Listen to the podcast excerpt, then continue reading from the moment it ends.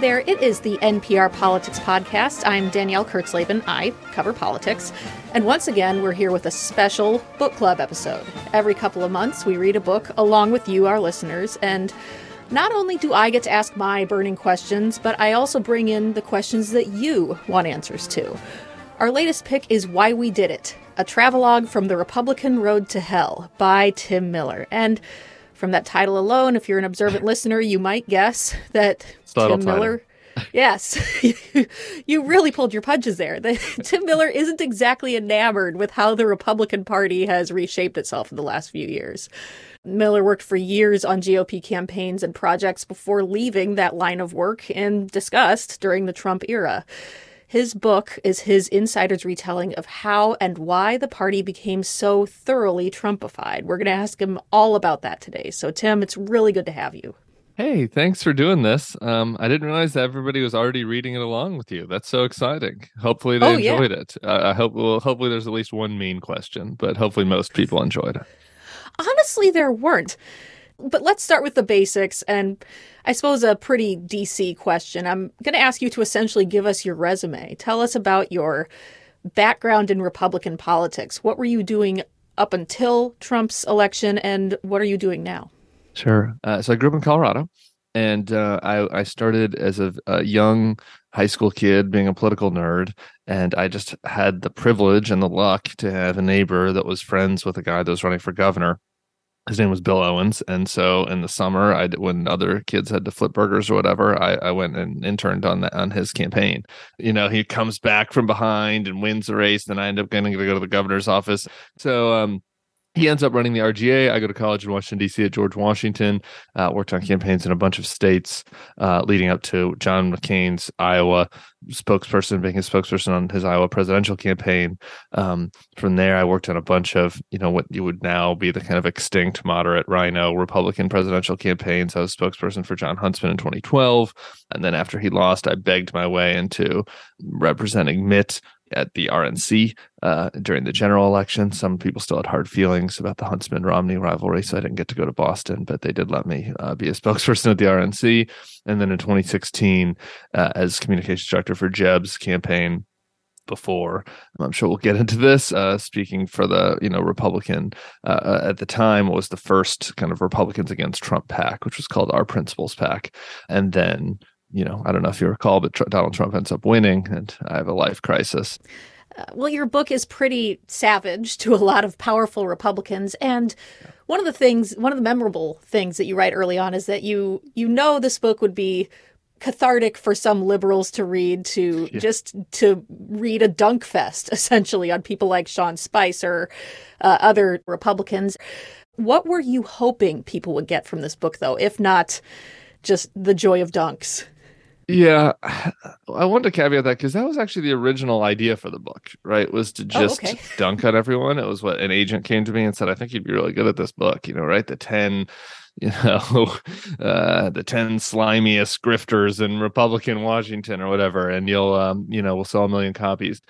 That didn't feel like that was going to be satisfying for me on the writing side of things. And so while there is a little bit of that, um, for sure, um, what I really wanted to do was focus more on the gray areas. You know, looking back at myself, why I during that you know career, I, I, I jumped over a couple things by the way, which we can talk about in my career. You know, going over my resume, things that I'm, I'm less proud of than some of the things I just mentioned. Reflecting on that, reflecting on why I, as a gay Republican, you know, worked how I worked for candidates that opposed the, the most important thing in my life right now, my husband and child, um, and and just sort of exploring that mindset, the mindset of the people in the political class, why we go along with things that we you know know at some level are are harmful. Right yeah. I mean let's get right into that because you sure. talk a lot in this book about friends uh, colleagues people you respect who went along with a man that you saw as morally abhorrent and you yourself. You were part of the push to get scott pruitt to be the epa administrator. So I, i'm curious as far as answering the question that the title of the book poses, why we did it, you yeah. get at, you know, there's money, there's power, those things are obvious. Yeah. What else can you say about the motivations of these DC insiders and even of yourself at the time? Yeah. I, I, really do try to get into the psychological element of it, uh, you know, and of course there's a money element to this and power, but it's not just that, right? I, I think power in particular, uh, it's a little bit of a misnomer. Um, there are a handful of people that like to wield power in Washington, but power comes with responsibility, right? Power has downsides. Uh, being around power is great. For myself, uh, one thing that I, I talked about was, you know, these two elements of kind of inertia and identity, right? Like you get into a career, and I th- and I hoped that these lessons were would be relevant for people even outside of politics reading the book. And I've heard for some people who said that, right? Where it's like you get into a career, you're mid level, and then all of a sudden you start to feel kind of icky about it, right? I mean, this uh, you could see people at Facebook feeling this way, or people that work for Elon Musk, maybe, or you know, people bankers during the financial crisis, right? And then it's like, what do I do now? Right. And the Scott Pruitt situation, like that was it for me. Like Trump had won. This had been my whole life being a Republican spokesperson or Republican researcher. And I knew this guy. I didn't know him that well, but he called me and he's like, Hey, will you prep me for this job? And I and I took it just because I was like, you know, in a crisis, this inertia. And I and a lot of my friends and former friends kind of did that too, right? They just get, you know, sucked in in a Godfather sense. And, and then I also think that there is the identity element about this, which I write a lot, which is particularly in Washington, but increasingly in a concerning fashion kind of everybody who posts about politics on the internet like politics becomes part of people's identity and, and in washington you have people that are like they are republican is who they are right i mean my, my linkedin bio is tim miller gop please don't please don't friend me on LinkedIn. I don't like the emails. But but you know, like that was my name, right, on LinkedIn because I was a GOP staffer, right? Uh, you know, you can think about people in DC. Their friends, the people that went to their wedding, are all Republican operatives. The bar they go to is the Republican bar. Their poker night is Republican poker night. They have a kids play group of other people who are Republican operatives' kids. Uh, they named their daughter Reagan or their dog, you know, Jack Kemp or whatever, right? Like. I, it's hard then to just say, okay, well, I'm not this anymore, right? Yeah. Uh, there's one other motivation you write about that I want to drill into. There's a category that you call the messiahs, or I suppose two categories yeah. the messiahs and the junior messiahs in Washington. And these are people who told themselves and others that they took high level Trump administration jobs because they were afraid of who would do it otherwise. That, hey, at least I can be the adult in the room, I can have a steady hand at the wheel. Uh, you do not buy this argument. Uh, wh- why not? I don't. I try to be as fair to it as possible. I think it's the toughest category, right? Because sure. at some level, sure, was I? Are, are, we lucky that H.R. McMaster was national security advisor instead of Michael Flynn? Like clearly, right? Um, uh, so okay, so it's hard to kind of begrudge H.R. McMaster on the one hand. On the other hand, their actions after they took the job all of these folks that were on the so-called committee to save america and all those people who said that they went into the white house because it was better them than someone else um, uh, th- their actions kind of betrayed that they really had other motivations right like that this access to power that this self kind of flattery career reasons was the real reason that they did. And and I say that because if it was true that these people went in because they just felt like they had this duty to country uh, and, and, that it was better them in public service than someone else, then then they would have supported Joe Biden in 2020, right? I mean, all these people say in private, in my interviews and in reporting from other reporters who who interview these folks, they all say in private that Trump is very dangerous, and yet none of. And then I, like I said, beginning, I was working for Republican voters against Trump. I tried to recruit all these people to make ads for us, and we found a couple. There were a couple mid level people, at Olivia troy and Elizabeth Neumann God love them, and I appreciate that they spoke out, but none of the named people did none of them really came out and said, no, we need to stop this person. All right, we're going to take a quick break, but we will be back with more from Tim Miller after this. All right, we are back.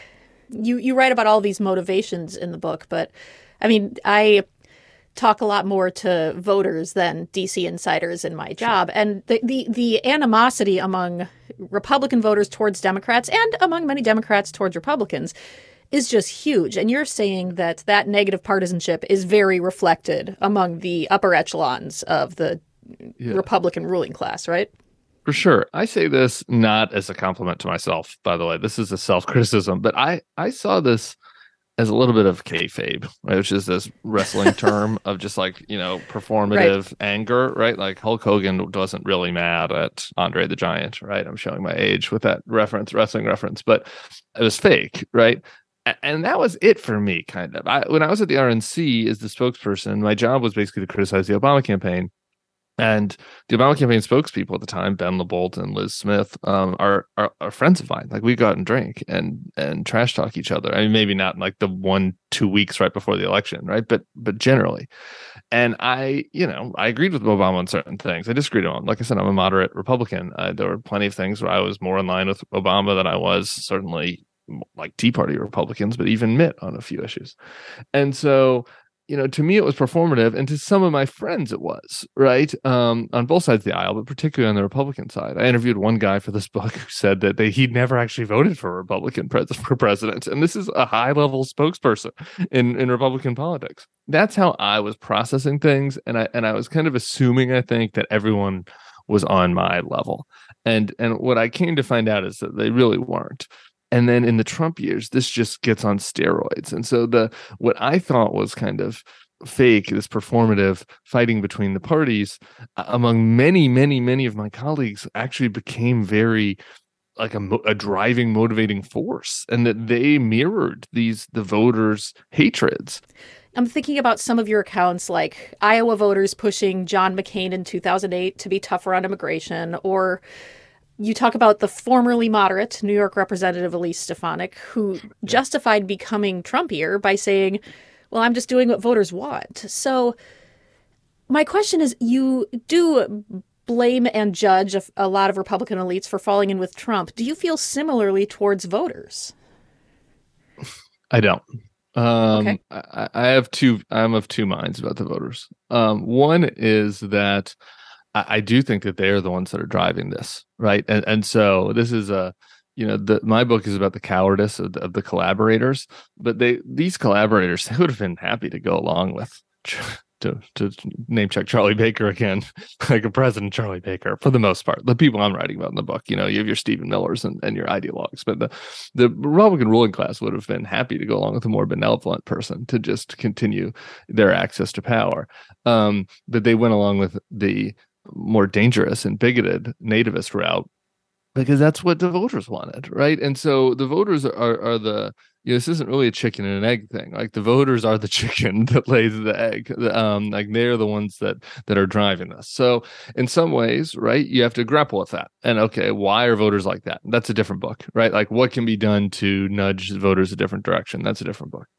When it comes to the judgment, to the rendering judgment on people, I just I think that the voters have a lot of real reasons why they were upset, right? I mean, some there are bigots out there for sure, but but I think the Republican ruling class didn't listen to their concerns. I write about the autopsy, which I worked on in 2012. I mean, a lot of our Republican voters were mad about the uh, for Iraq War, uh, were mad about the hollowing out of their communities and these smaller towns or uh, you know so industrial towns. We didn't do anything to try to address that right like we didn't we didn't challenge republican orthodoxies on any issues that uh, but and trump did.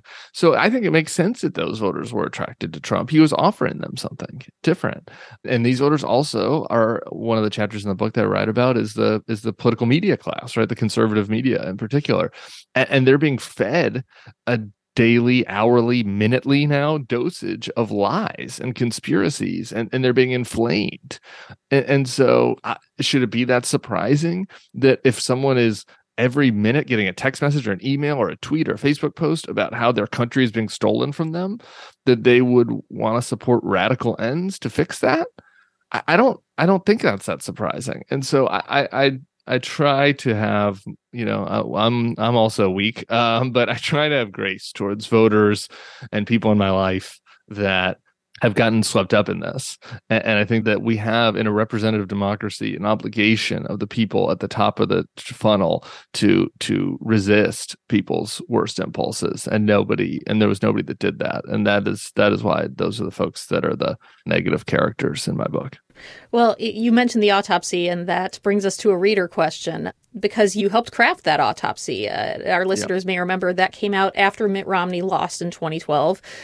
It instructed the party on how to have longer term success, and a lot of it was about working harder to appeal to non white and women voters. And Trump certainly did not fit the autopsy. So, all of which is to say, Rachel Gershman was wondering in our Facebook group Does the autopsy have any relevance now? So, what, what would you say to that about 10 years on? Yeah.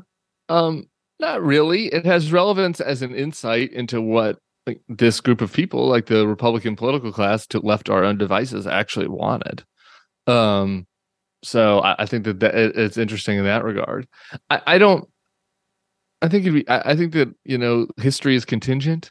I, think there's a lot of reasons to think maybe an autopsy vision of the Republican Party might have worked, right? Some people say, oh, it obviously wouldn't have worked now based on what happened, but but Hillary Clinton, for a lot of different reasons, was a flawed candidate, partially because of that conservative media complex I was talking about before, and the hyperbole and lies that were target that she was targeted with. But she also had some flaws that she brought upon herself.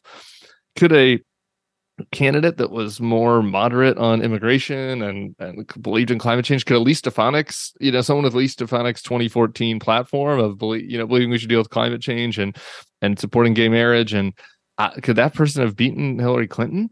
I, think maybe, yeah, probably. So uh, I, I, don't think that the Trump way was the only way for Republicans to win in 2016. I'd also just note, looking globally, that, to argue against myself that maybe that uh, the autopsy vision of the party was possible.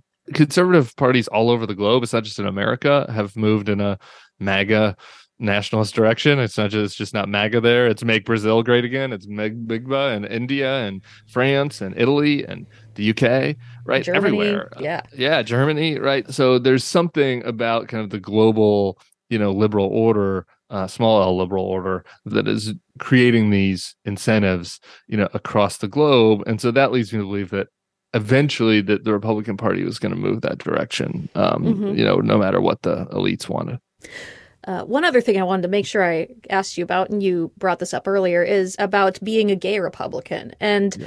more specifically, you write about the sort of uh, mental tap dancing you did to support a party that just didn't support gay people like you. So I'm wondering if you could tell us how that experience affected you later and how you saw your fellow Republicans do their own tap dancing, I guess, uh, as they tried to uh, justify their allegiance to Trump. Yeah.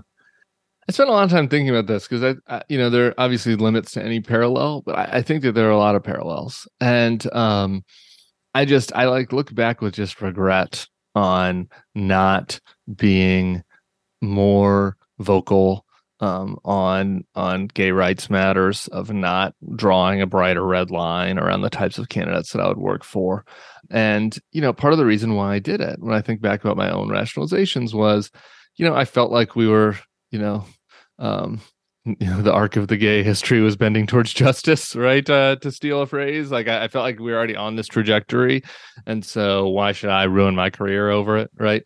Um, that was one uh, thing in my mind. Um, I also use these same kind of rationalizations of, oh, the other side's not perfect too. I mean, in 20 or 2008, um, Obama, you know, McCain kind of gives a slip and says he's for civil unions, and Obama won't say he's for gay marriage, even though everybody knows he privately is. And, and you know, you justify in your head that isn't really that big of a difference. Obviously, there was, but, you know, you can talk yourself into the fact that, that, you know, the other side is not perfect on this either. And so why should I worry about it? You, you think about the other issues. You're like, oh, this isn't the only issue that in my life. There are other issues that I care about all all these rationalizations happen and, and and, with like the benefit of some distance um, and and with Trump kind of shaking me out of this kind of mindset where I, am just so career focused and so intent on on caring about the game of politics and winning in my in the game of my career.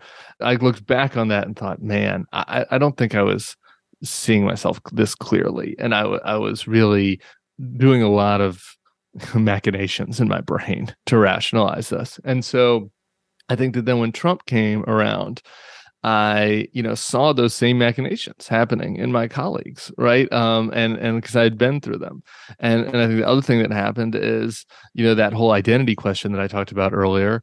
You know, I had been through this, right? I'd been in the closet. I've been a closeted uh, Republican, and I came out of the closet, and then people knew I was a gay Republican spokesperson for a while. I was maybe probably the most visible gay Republican spokesperson for a while, and um, and and so you know i'd been through this like of people seeing me in a different way and having to deal with that kind of identity change. Um and and so you know i i think that it made it less hard for me to to do it when trump came around. And and i also had kind of those mistakes that i could look back on and say like I, am not going to make this mistake again. So again obviously there's some limits to that parallel but i think that there was definitely some lessons that i that i drew on. Mm-hmm. Well, I'm sure we could go on. I know I could for hours more, but we're going to leave it here. So, okay. Tim Miller, it has been an absolute pleasure talking to you and a pleasure reading your book. Oh, thanks. I hope folks enjoyed it, and I can take negative feedback, you know, too. I'm a big boy. I made some mistakes in my life, so uh, you know, tweet me or email tim at thebulwark.com, and I'm happy to hear from from listeners, uh, people that read the book, observations, and I really appreciate you having me. All right. Well, everyone go have at Tim on online. and in the meantime, join our Facebook group at n.pr slash politics group so you can be there and ready when we announce our next book club pick, and then you can submit questions for it as well. Until then, I'm Danielle Kurtzleben, and thank you very much for listening to the NPR Politics Podcast.